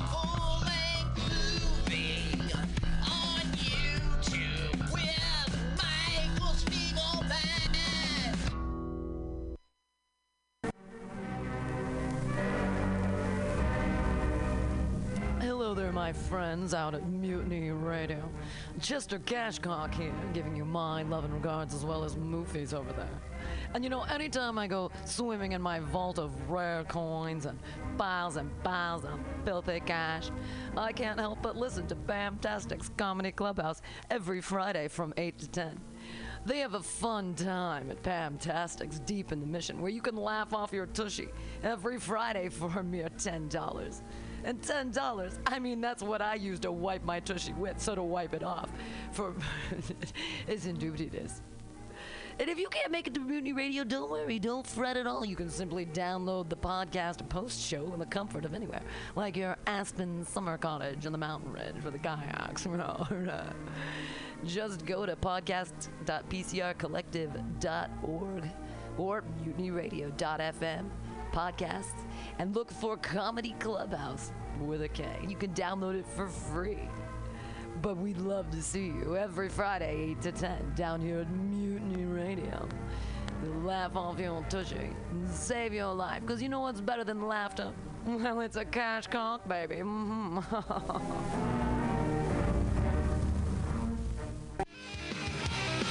How exciting for you, Mutiny Radio listener. There are six new shows here at mutinyradio.fm.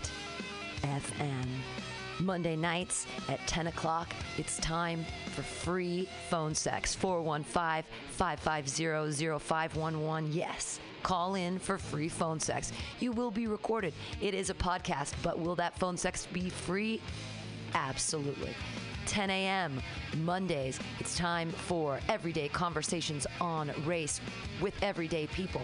With Sima Lieberman, everyday people talking about race every week. Different everyday people talking about race. On Tuesdays, 10 o'clock, it's spiritual psychology with Renee McKenna. Meditate, it'll heal ya. Then at noon, stick around, Sergio no- It, it, or gay, or it could have been gay DD again, distracting me. Whenever there's a boy down in this area, I get real distracted. Um, so I think that's about all my time. If we got the mediation going okay back here, is it? Are we? Thank you, Pam. Pam says that I look hot because of my calves. She's stalling. Do I need to do more time? Are we okay? Are we? Mm, I well, I hear that a lot, and I can go. I do hear that occasionally. This little Henrique, he got a lot of energy. Woo! But um, I think I am done. Is it okay? I mean, I think I'm finished. Good. Damn it! I don't have a joke for this. You're setting. You're like set up, and I'm like, I can't spike it. I'm- I blew my load already. Thank you, Pam. Hey, Will Brown, everybody. Yes. What a joy. What a wonderment. What a doll. What a great shirt. Right? Uh, You got to wear that next time. We'll, we'll do a when COVID's over. We'll go to Portland together, and it's the Rose City, and we'll do we'll do jokes together in your beautiful little rose shirt. Yeah. Everybody, clap it up again for Will Brown. Yay! The comedian, former known as another person who's a high school teacher, so we can't say who he is. I used to be a high school teacher. That used to be a thing I used to do. And uh, it was so like, okay, so in high school, like no one ever asked me out and I was never asked to a dance or whatever. But then I became a high school teacher and I was asked to junior prom four times when I was student teaching. Oh, yeah. I was 21 and I was asked to, I was like, this is so amazing. I was just asked to junior prom four times. And then, and then my, my master teacher came up to me because I was in teaching credential school and she was like, so the clothes that you wear are kind of a problem. And I was like, I'm just wearing normal clothes. And she was like, No, no, no, no, no, no, no, sweetheart. You're 22. You need to wear like a sackcloth. You need to dress like a Mormon. What are you doing? So I actually borrowed a bunch of clothes from my mom. and it wasn't a problem ever again. It wasn't. I was I was a special ed teacher for a long time. And uh, that's uh, that was that was a lot of fun. This one time, I uh, uh, hey hey guys, are we are we ready for Thomas? I don't think that I don't think that our next comedian w- was in special ed as a child, but he's young. He's young enough that he could have been in my class. You know what I mean? We played a lot of Oregon Trail. there was, I was a lazy lazy teacher in '98. You know what I mean? I was like. Play Oregon Trail. You died of dysentery. I know. Don't take bandages. What are you doing? Water. It's just so heavy to take all the water. Uh, hey, your next comedian, what a funny guy. He's been here for a bunch of open mics. This is his first time at like a real show. I'm really excited to bring him up. He's super, super funny. Put your hands together for Thomas, everyone. Yay!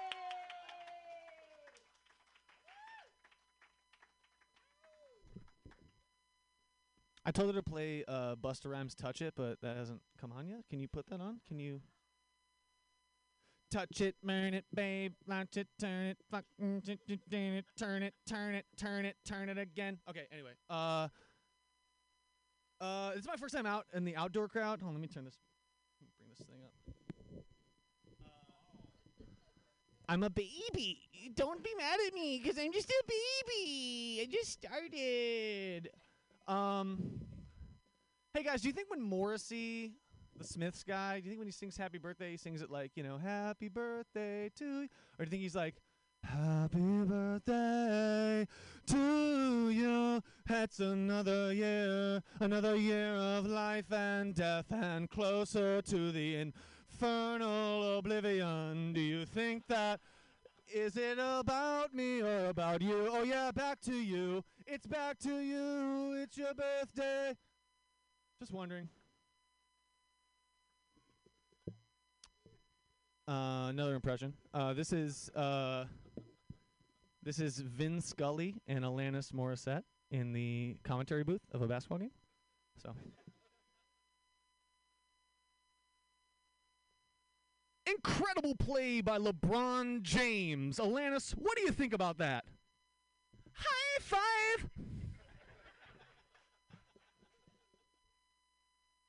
Why do you think he's so dominant in his 19th year in the league? Well, what it all boils down to. He's strong, but he's nimble. He scores, but he delegates. He dunks, but he shoots it. Baby!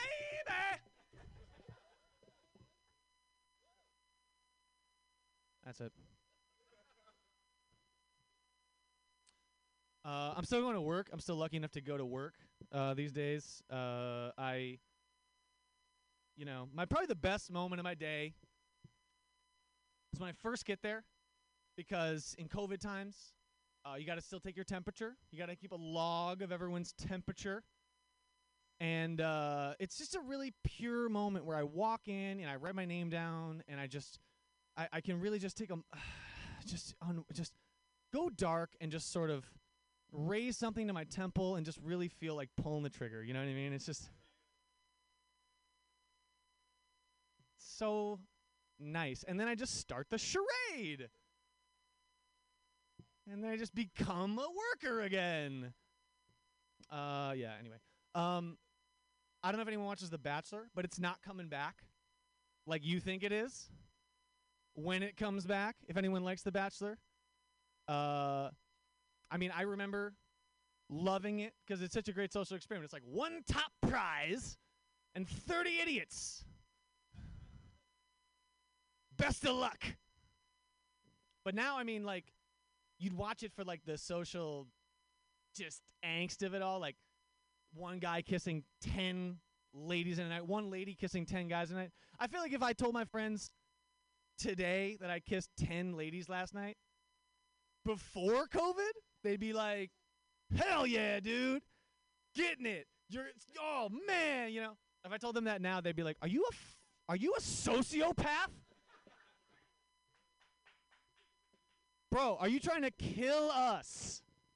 Think about someone besides yourself, maybe? I don't know. So I've thought of a new way. I've thought of a way that we can make Bachelor COVID safe, you know? First of all, everyone's got to wear a mask. Makes the mystery a little bit better. People get to have great eyes, but be ugly. Uh, you know? Six feet apart. People can't rip weaves. You gotta, like, you gotta throw shit. Stuff. One. That's my one. You gotta throw stuff. It's a little bit more athletic. Uh, and obviously you can't touch each other at all. So my alternative, maybe this isn't a uh, ABC show so much anymore. Maybe a little bit more Netflix, right? A little bit more energy. Um, but one top prize, 30 contestants, six feet distance. Our top prize has an app that controls everyone's vibrators, you know? They're just in there, you know? And he's just like on dates, like, thank you so much for opening up to me about your mother's tragic suicide. That was really uh, brave of you. And um, I just feel like someone who can open up like that uh, really is someone I could see myself potentially maybe one day falling for.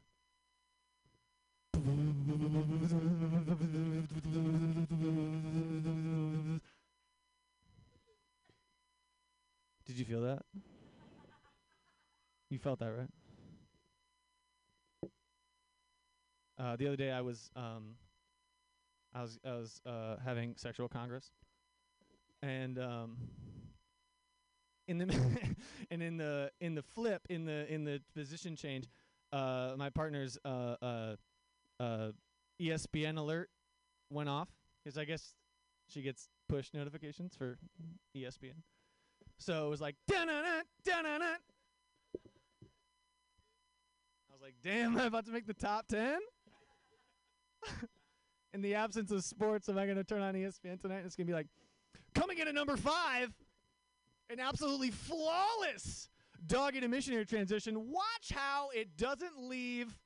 It doesn't leave the orifice. Check it out, guys. This guy's a master, masterful work. Coming in at number four. Uh, anyway, one minute. Okay. Uh, at my work, uh, I have this manager. He's not really. He's not my boss. He's just another manager, uh, and he calls me T Graz, and I'm like, don't don't put that on me. Don't put that on. My name's Thomas Graziano, but don't don't don't call me T Graz like I'm J Lo. I need to earn that nickname. Like I'm not that cool. People earn those nicknames where you can just be the first initial and the first syllable, right? Like Jennifer Lopez, J Lo, right? Paul Rodriguez, incredible skateboarder, P Rod, you know, Gigi Hadid, all star supermodel, Jihad, you know? These are pe- these are things that people go by. And I'm not there yet. All right, I'd like to close with a really short uh, final impression because I'm I'm big into impressions. I would rather be an actor than a, than this thing. Um, but uh, this is uh, this is Tom DeLonge. This is uh, uh, lead singer of the of Blink 182 uh, in the crowd of a music festival. Okay, so here it is.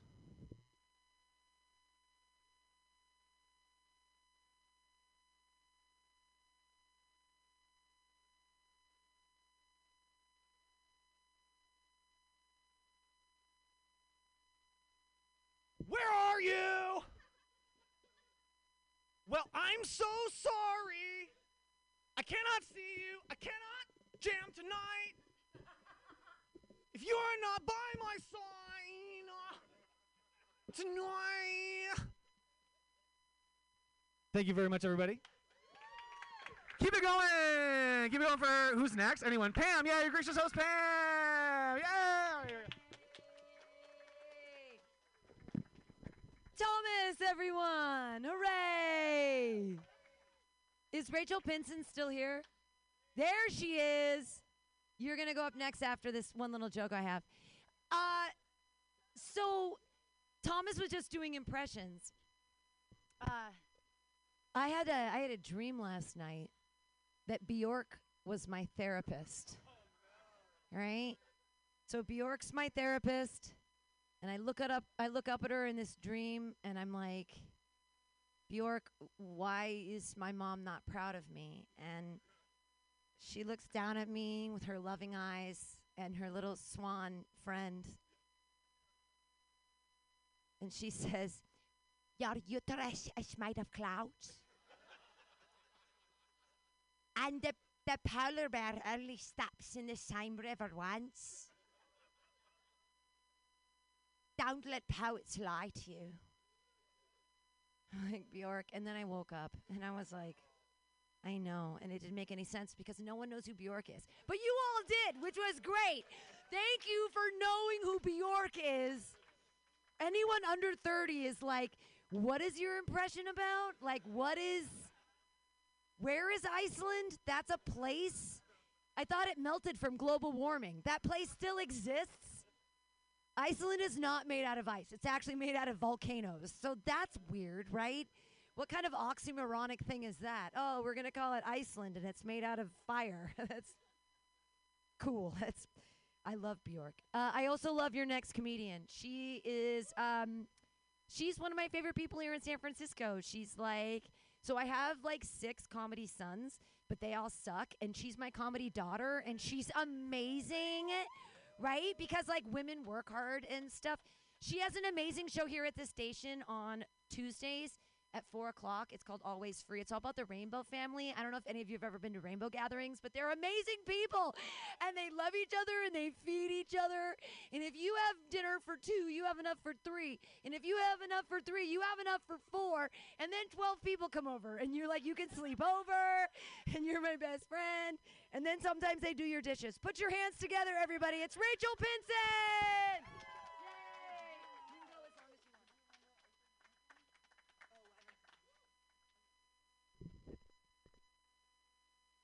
I like being Pam's comedy daughter because for the first time in life, I'm the golden child. Suck it, man. Uh. Do you guys know Pancake? I'm his biggest fan. I was actually the head of his fan club until the restraining order. So if you see Pancake, don't don't tell him I'm here. Shh, he's looking. Oh. Okay. All right. Hey ladies. If you're a feminist, make some noise. Cool. Hey, men. If you're a feminist, just stay quiet, okay? You've done enough talking. I'm like settling into mask culture more and more. Like we were all wearing a mask before, but now we're all upfront about it. You know, it's cool. I think what I like most about it is like now my boss can't smell my beer breath at work. It's got some added benefits. No one knows if I have a cold sore. It's good. You know, you can't you can't see my double chin when I'm looking at my phone. Like, there's some positives. Thanks, Pam. COVID is a really good time to break up with a clingy boyfriend too. It's like, hey man, if you're not gonna give me the hundred yards that the that the court recommended, you can give me the six feet that the CDC said, right? Something. I saw a dude shooting up on the street, and he was wearing a mask. It's like you're wearing a mask, but you're raw dogging a needle. Like, obviously that was just for my health and safety. So I appreciate it. Yeah, exactly. I always like the how environmentally conscious uh, California is. Like I saw a guy taking a, a used heroin needle to freebase heroin off of used t- piece of tinfoil. You know, like reduce, reuse, relapse. Like it's not gonna go up some turtle's nose. You know, progressive. I go through this thing where I like have to adjust my glasses because the condensation in the mask, and then I'm touching my face too much, and I'm not safe at all. You know, that's the way I feel. I don't feel safe.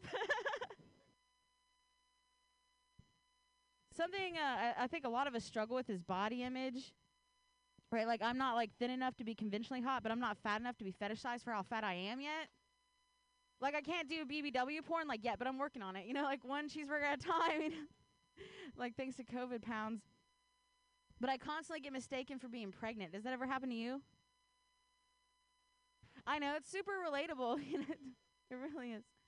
But you know, instead of being down on myself or negative, we're into body positivity or something like that, right? Right? I just figure I can use this to my advantage. So when I see the BART coming and it's full of people, I just kind of like waddle on there with my hand on my belly button and this look on my face like I'm holding in a fart. like maybe someone will notice, like, "Man, would you like to sit down?" Like, well, priority seating. That's so kind. That's so kind of you.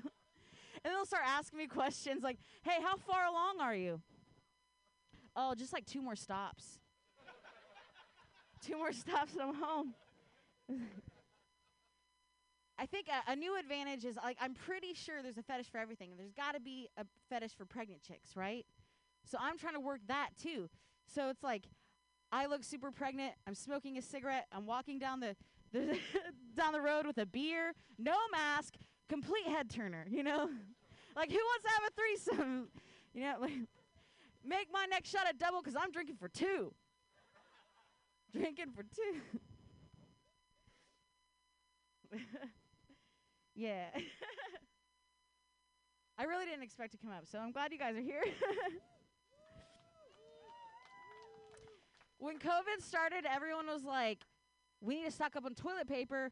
We're going to run out of toilet paper. So I bought a bunch of toilet paper. I stocked up on it, but nobody prepared me for how quickly I was going to go through batteries because I'm lonely, you know. Back order on online. It's sucks.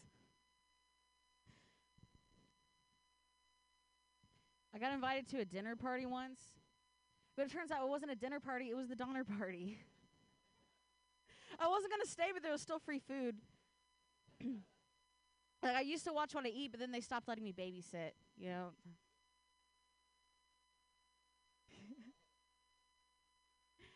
I like to eat babies. Okay, I admit it. Is this like premature babies, like super premature babies? You know what I'm talking about? Like sperm. Yeah, yeah. He gets it. I'm cannibal. I don't know if I love lesbians or just the way they taste. You know? Can't decide.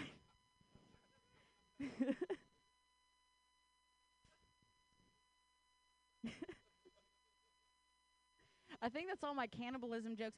Hey, how come we how come we romanticize vampires so much? Like why aren't we romanticizing zombies? Like they're good biters, right? Like my question is, if you have a, a muzzle on a zombie and you have sex with them, they don't bite you. Can you turn into a zombie? You think it's safe? All right, I b- you, th- with the confidence of the way you're saying that, I believe you. And they can like they can pull off their limbs and stuff. It's like, yeah, I'm sure you've been fisted, but have you ever been wristed by a zombie? I don't know. Uh, I'm a romantic person, you know. That's like, why do vampires get all the? I don't get it. what? the host is paying really good attention. She told me to tell the zombie joke. Do you want to hear it again?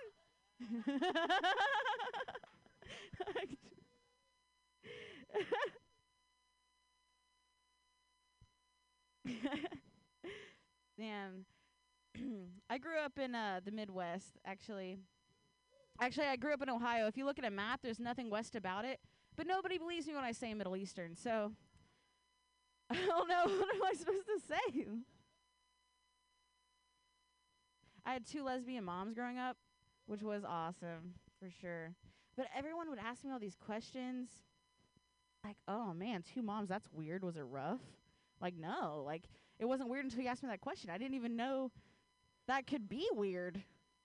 But now I live in the Bay Area, it's a different concern. They're like, oh man, two moms in the Midwest? That's weird. Was it rough? Like, yeah, it was weird. We didn't even have an ocean. We just had a lake you can set on fire. it doesn't even count as water, if you ask me. I used to think it was really hard for me to turn down white guys for dates because I didn't want to be responsible for the next mass shooting. But now we're not allowed to gather. I don't think it's a problem. I had to turn a guy down the other day that wanted to date me. Like, I don't want to sound prejudiced or anything, but he told me that he wanted to be a cop. And I just can't date somebody like that. You know, like, my parents never raised me to be a cop lover. Like, I would never bring a snitch home to the dinner table. It's an awkward Thanksgiving. You know, and I like NWA just as much as the next white lady on a microphone on the street corner in San Francisco. And I know what's going on, you know, in the news and everything, but every time I hear F the police, I can't cuss, F the police, F the police, I'm like, no, man, that's how you make more police. You F them and they multiply. I say, F a judge and get everybody off.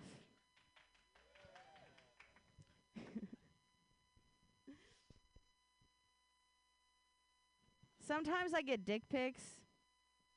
I don't know how to feel about it. But I, I, started to think, like, maybe it's like when a cat brings you a dead animal. Like, even if you're disgusted and you're not really into it, they're just trying to show you affection. You know? like, I cared about you so much. I just, I love this. I want you to love this. I did this for you. I'm like, all right. right on. Thanks.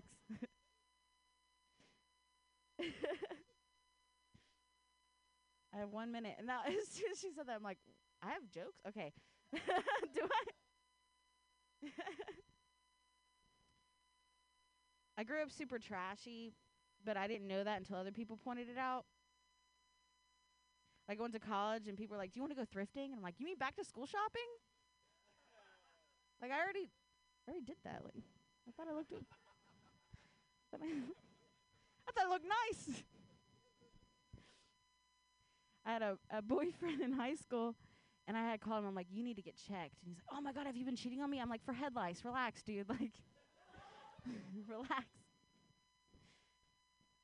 And I dated this guy. I think he like fetishized me for being trashy a little bit because he's like, "Can you say something to me, but like in a country accent?" Like, That's weird. Okay, I'm 13 years old. Don't tell me how to raise my baby.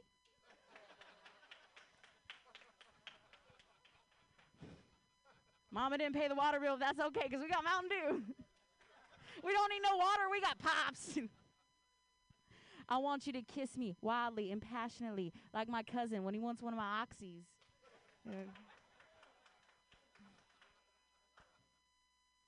One thing I noticed, like moving to California, is that people are really sensitive when it comes to language. Like I can't use the R word anymore. Like anytime I accuse anybody of being a, a Republican, they get so mad. But I get it. It's because they put a retard in the White House.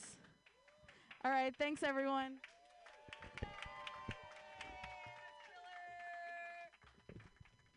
Rachel Pinson, killer set. Heck yeah. Uh, we're this is. I'm gonna do just one more joke and then we're we're done here. I'm just gonna leave you guys. You seem like a like a crowd that's into equality. Equality now, right? Yeah. I think I think that we can accomplish this right now through PG 13 movies, right? Stick with me for a second. If you cover up the nipple, you can see 180% side boob in a PG 13 movie. You also get to see the butt, which I'm into. All the butt. Let's show the butt. Yeah. But what I'm saying for equality, what I'd like to see is some side scrot. right? Cool, because the balls, the balls are covered and so let's imagine together a Martin Scorsese film, right, starring Nicolas Cage. He's old. His balls hang very deep. There there's an infinity pool and the sun is going down. And Nick Cage is swimming toward the steps, right? And he's coming out the steps and his balls are deep in the water. And his member is above the stairs. And what we get to see is this amazing stained glass side scrot. Side scrot for equality. Equality now, everyone. Equality now. Side scrot for everyone. I want to see it hairy. I want to see it shorn. I want to see it. It's just like side boob. It's beautiful, gorgeous. Also under boob. I want more under boob. Right? Here's the other thing. You know what I find the sexiest thing right now on really any body type is someone who has stretch marks, but they've got skinny. And I feel like it's the biggest loser. Like I want to touch all I want to touch all of the time period that they went. I'm like, I love your work. Like, I see your perseverance. This is like, your body says perseverance and dedication, and that's really hot to me. I'm like, look how hard you worked. And I can see that. Stretch marks. If you don't think stretch marks are sexy, you're a jerk face. Like, respect. Respect. I want to see anybody with stretch marks. Like, give me some pictures later. I don't want your dick pics. I want your stretch mark pics. I want to see like that side with like that, uh, demarcation of time. Also, tattoos are hot. Same thing. Same thing. Thank you guys all for being here so much. I really, really appreciate it. Uh, there's a thing over here you can put money in if you like the show. You can on Venmo, we're Mutiny Radio, all one word. There's a Mutiny Radio FM too. I didn't make that. I don't know who did. Don't do it to that one. I don't know who that is. Ah, the haters are everywhere. But the Mutiny Radio, all one word. That's us. And um, there's money up here. Thank you so much. We do this every Friday at seven o'clock. Seriously, thank you so much for being here. Thank you for being socially distanced. COVID is terrible, but we're trying our best. Love you all. Thank you. Good night. Yay!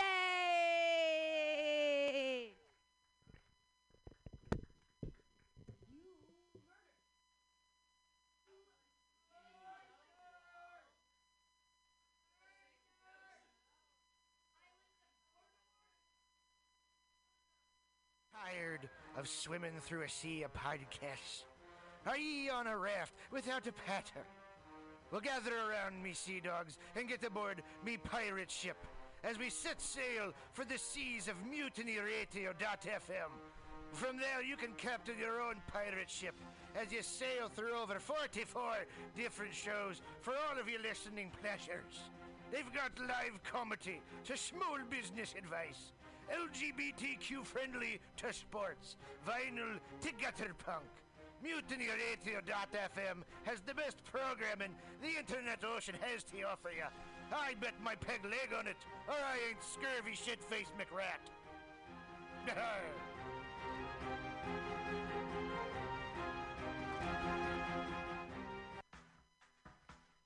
Anti Trump is the antivirus or antibody to the Trump virus. We're a global alliance of humans standing up against the Trump brand. AntiTrump.com started four years ago on March 19, 2016, with two sketches and a dream for a better world. Nobody thought it was going to be this bad. Most of us probably figured it would just be four more years of the same old. He was a 70 year old babbling Nimrod. How bad could it really be? Treason is the last of his felonious activities. The Trump brand has hijacked our government and sold Lady Liberty to the mob. We are a leaderless, and without the most basic healthcare systems and community services. COVID 19 is a pandemic, but the Trump brand is the virus. Welcome to the antivirus. Go to antitrump.com and spread the word. Individual politics aren't important. What is important is that we stand together as a unified voice and say, enough is enough. That's antitrump.com.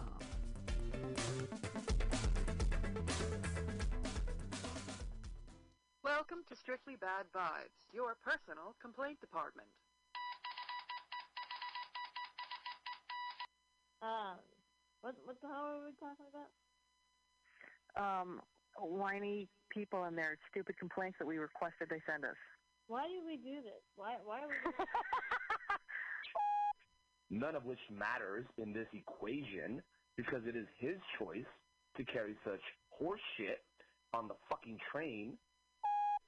And he was yelling. He was like, "Move it, bitch! Move it, bitch!" And uh, and uh, I wasn't. I wasn't. I'm just not. I'm not moving it. You know. I've arrived. Why should I move? I don't like what work has been giving us at our free lunches. One one five three four zero one nine seven six, and it does not spell anything. One one five three four zero one nine seven six. Go for it. Call in, guys.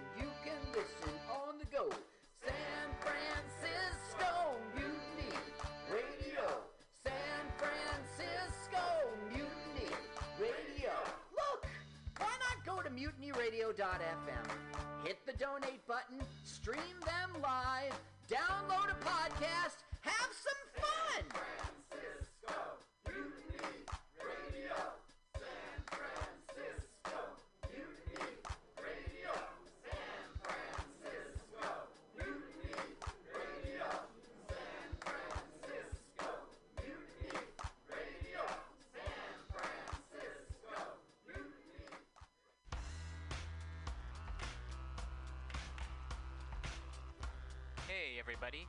Listen to the weekly review with Roman every Friday from noon to 2 p.m. This is an unapologetically anti capitalist program. We interview community organizers, activists, and artists. We talk about ways you can take action right now. So listen in to the weekly review every Friday from noon to 2 p.m.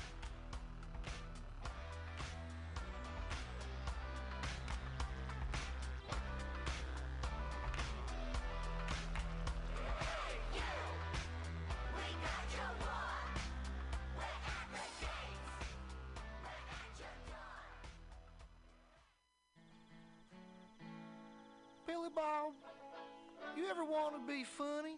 Well, my dogs think I'm funny, Daryl. Well, I mean, you ever want to be like in front of an audience, like other than like squirrels, dogs, and dead peasants? Oh, shit. From time to time, I've given it a thought or two. You know, if you go to Joke Workshop, there's more than two peoples paying attention to your jokes, and they ain't even gonna be jerks about it. Daryl, are you serious? I can get people to listen to my jokes? And they'll even say nice things, dude, before they tell you how to get improvements. No way. What is this dag nabbit thing called? It's Joke Workshop. Joke Workshop? Yep, every Monday, 6 to 8 p.m. on the Mutant Radius. So you're saying I could tell my jokes every Monday from 6 to 8? That's what I'm saying. It's the Joke Workshop Mondays, 6 to 8 p.m.s at the Mutant Radius. Yahoo! Four ninety nine. Good evening there, my friends here at MutinyRadio.fm. Chester Cashcock here, and giving you my love and regard as well as movies over there. And uh, I just wanted to let you guys know that anytime I go swimming in my vault of rare coins and piles and piles of filthy cash, I can't help but listen to Pamtastic's Comedy Clubhouse every Friday from 8 to 10 p.m. I mean, if anyone who knows anything about comedy knows that Pamtastics books the best of San Francisco and beyond's underground comics. It's a great showcase, and they have a fun time at Pamtastics deep in the Mission District where you can laugh off your tushy for a mere $5 every Friday to 10 p.m. And I laugh because $5, I mean, that's what I use to wipe my tushy with. So to laugh it off for a mere $5 is indubitious. But if you can't make it to Mutiny Radio, well, don't even worry. Don't fret at all.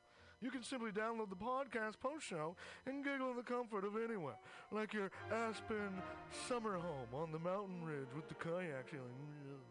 So all you got to do is just go to podcastics.pcrcollective.org slash comedy clubhouse, or you can listen live every Friday from 8 to 10 p.m. as your host Pam Benjamin brings you the best comedy from San Francisco and beyond the universe. And what's better than the universe? it's a cash cock, honey.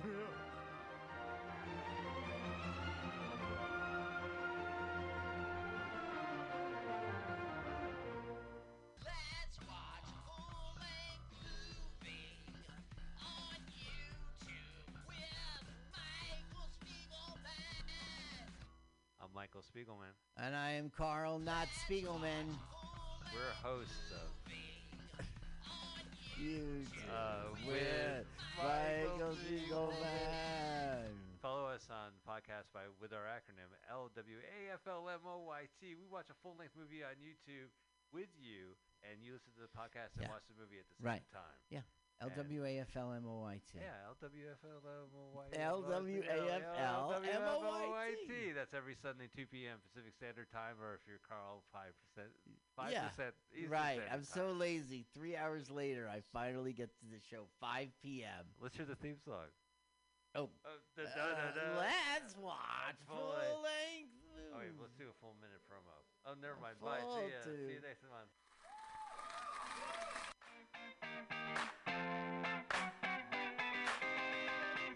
Up, Oakland? Have you been missing out on live music and comedy? Remember Killer Dinners? Don't worry about a thing, because Soul Sausage Presents Pan Dementia has brought you the hottest, freshest, sexiest new beast in the Bay Area. The Oakland Unicorn Speakeasy Comedy and Dinner Club in Koreatown, Northgate, featuring comedians from NBC, MTV, Comedy Central, Soul Sausage TV, and YouTube. Tickets and packages, showtimes, and information are all at oaklandunicorn.com. Sponsored by Soul Sausage, Retisk Electronics, and True Healing Collective. Grand opening weekend, August 6th through 9th, featuring Kabir Singh and Xander Beltran. Tickets on sale now at oaklandunicorn.com. That's oaklandunicorn.com. Let's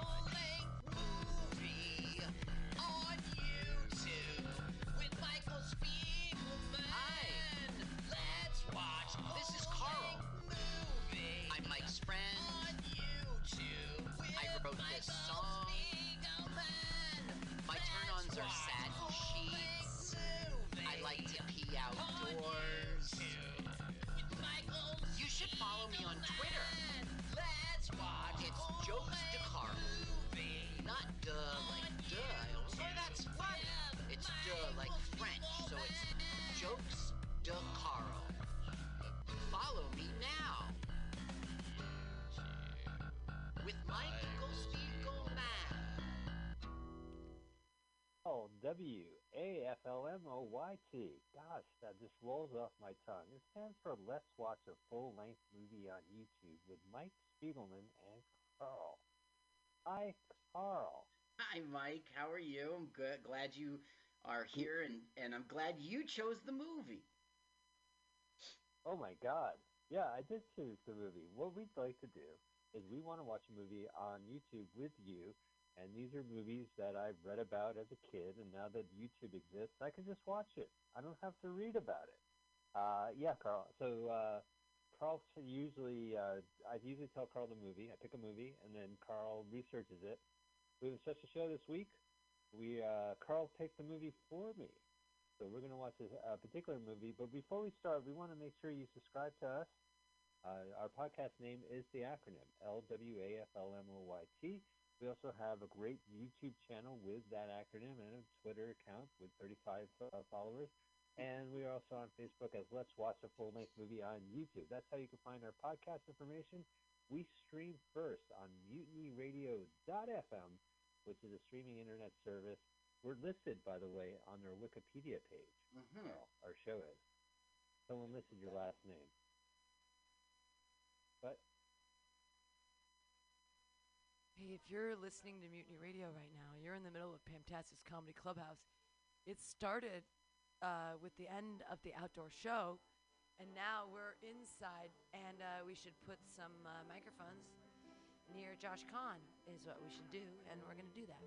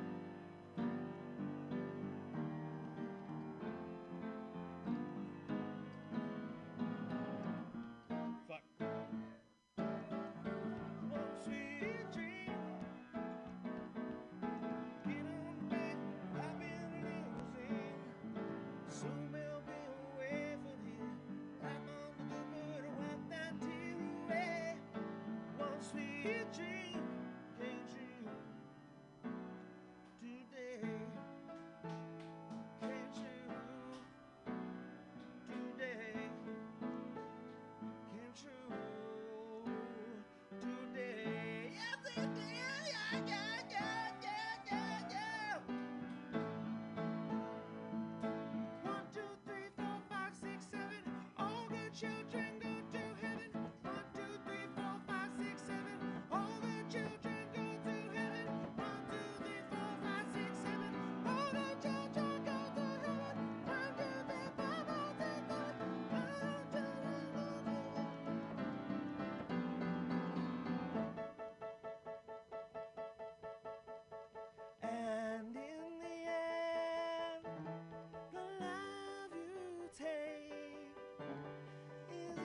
shit is shit ah, is equal to the love you made and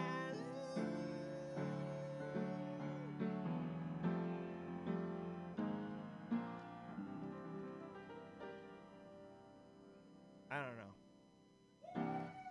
That was a bust. Was that on the air? Was that it on the air? That was terrible. That was a bust. That was entirely on the air, Josh Khan. And like I've been saying for a long time, we need to start recording you and we need to start broadcasting you on the No. Mutiny Radio advertisements, dude. You need to get on these advertisements.